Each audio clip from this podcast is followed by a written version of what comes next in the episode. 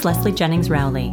Recently, I sat down to talk with Gabe Schlumberger on Roads Taken about his journey from perennial major changer to Pixar animator to his new role as CEO of a startup eyewear company.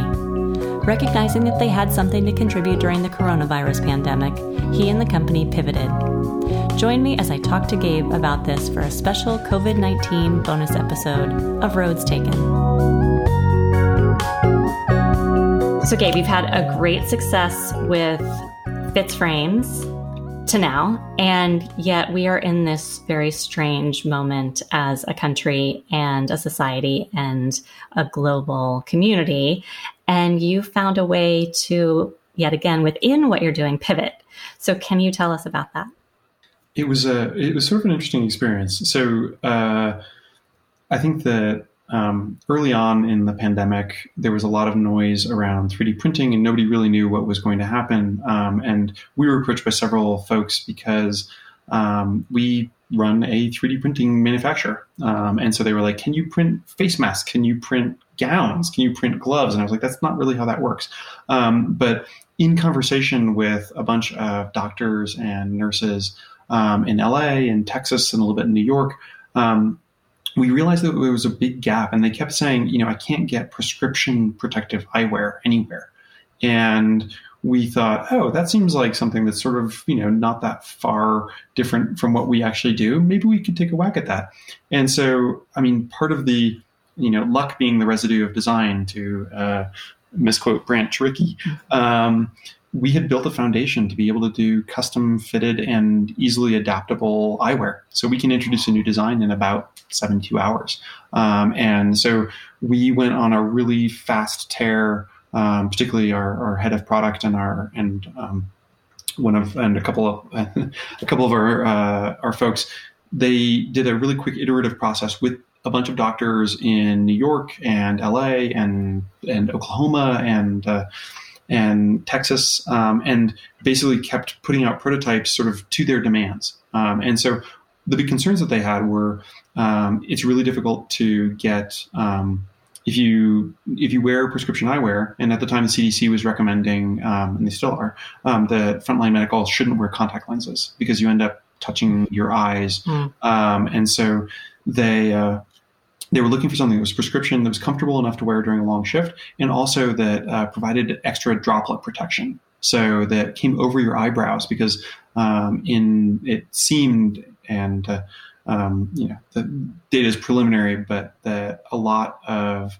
um, the severity of your infection um, and your likelihood of infection really comes down to viral load how much you know virus you're being exposed to on a regular basis and for these doctors and nurses who are doing 15, 18 hour shifts, um, they were just being exposed to a lot of, uh, of uh, viral particles. So we built Fitz Protect, which are, um, I'm not going to call them hideous, but certainly unconventionally, uh, not conventionally handsome. Um, they, uh, you know, it looks like something Elton John would wear uh, after exactly. A, I was thinking the same thing. Tough night, um, but it actually um, because we're we're a custom 3D printed glasses company.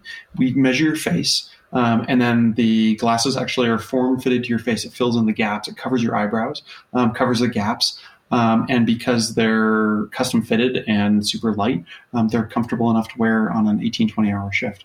We honestly went into this thinking, oh, we might make a couple hundred of these. Like this is a fairly esoteric item. Um, and God willing, you know, the, at the time, the, the gaps in the supply chain for PPE, we thought that they would probably be resolved in a couple of hmm. weeks.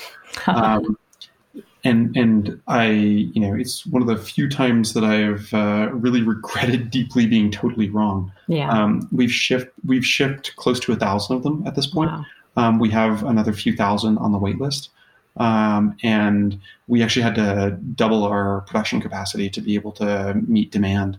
And, and Gabe, those are individuals or systems buying these? So these are so right now we're just selling to individuals, or frankly, we're trying to give them away. So mm-hmm. we are raising money um, to try and offset the cost. We didn't want um, because there was really no other option for folks in the market.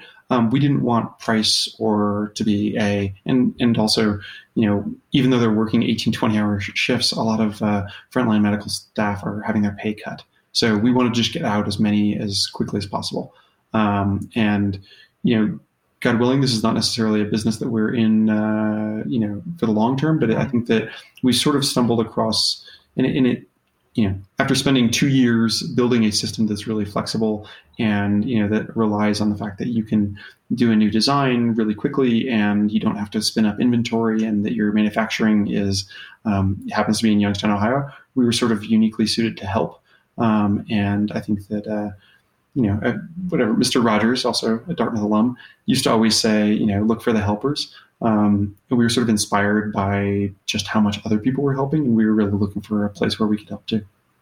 Yeah, I think that is so inspiring. And it's great that, you know, you can see a need and you think, okay, this is to do something really important. Kudos to you and your team for being able to mobilize that quickly and unfortunately to, to see it out for at least the foreseeable future. So hope that's shorter than we all foresee. I, it would be great if we were no longer in this business, but in the meantime, uh, I, I'm glad that we were able to do something. Thanks, Gabe. Find out more about Fitz Protect, the line of protective eyewear for frontline healthcare professionals, and how to support Gabe's COVID related efforts at fitzframes, F I T Z frames.com. And I hope you tune in for more stories like these on a future episode of Roads Taken.